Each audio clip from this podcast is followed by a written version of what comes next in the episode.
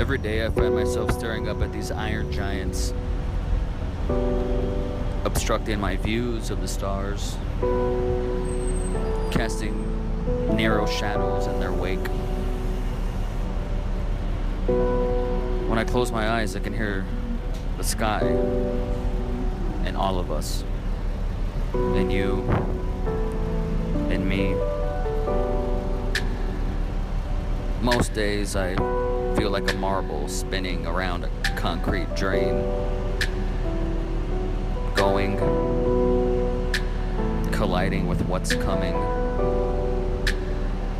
sitting on hours, waiting on mechanical animals,